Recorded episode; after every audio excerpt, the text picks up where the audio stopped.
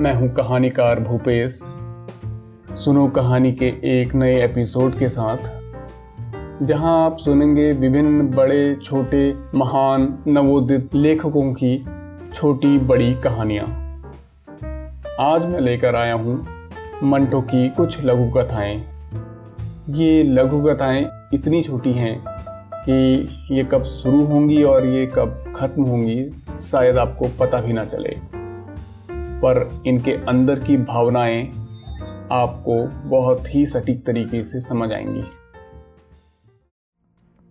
प्रस्तुत है पहली लघु कथा, बेखबरी का फ़ायदा।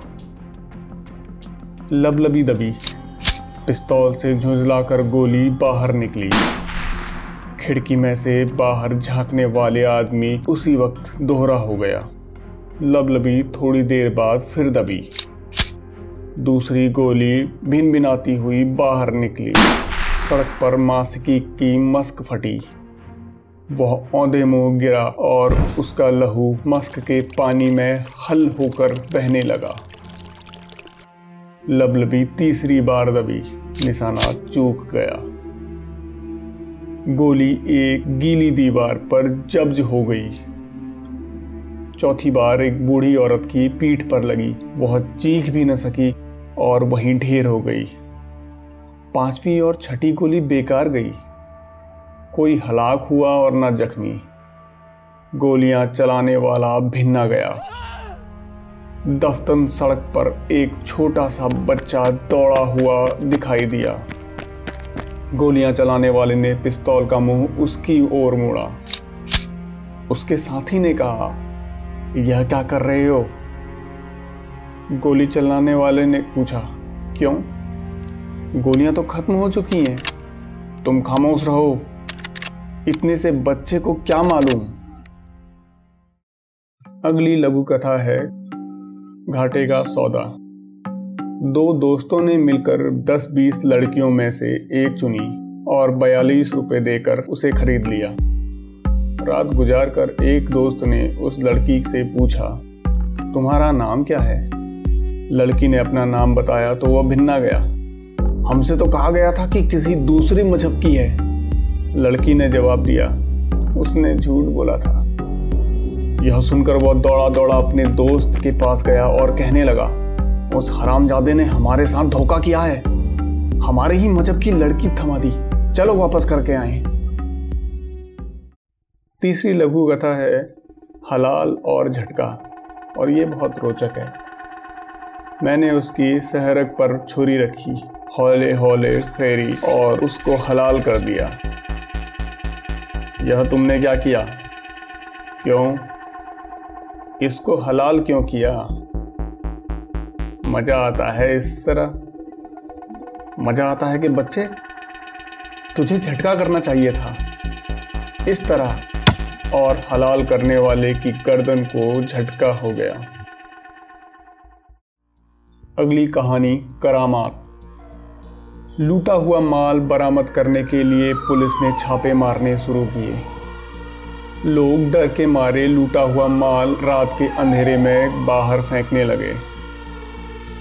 कुछ ऐसे भी थे जिन्होंने अपना ही माल मौका पाकर अपने से अलहदा कर दिया, ताकि कानूनी गिरफ्त से बचे रहें। एक आदमी को बहुत दिक्कत पेश आई। उसके पास शक्कर के दो बोरियाँ थी, जो उसने पंसारी की दुकान से लूटी थी।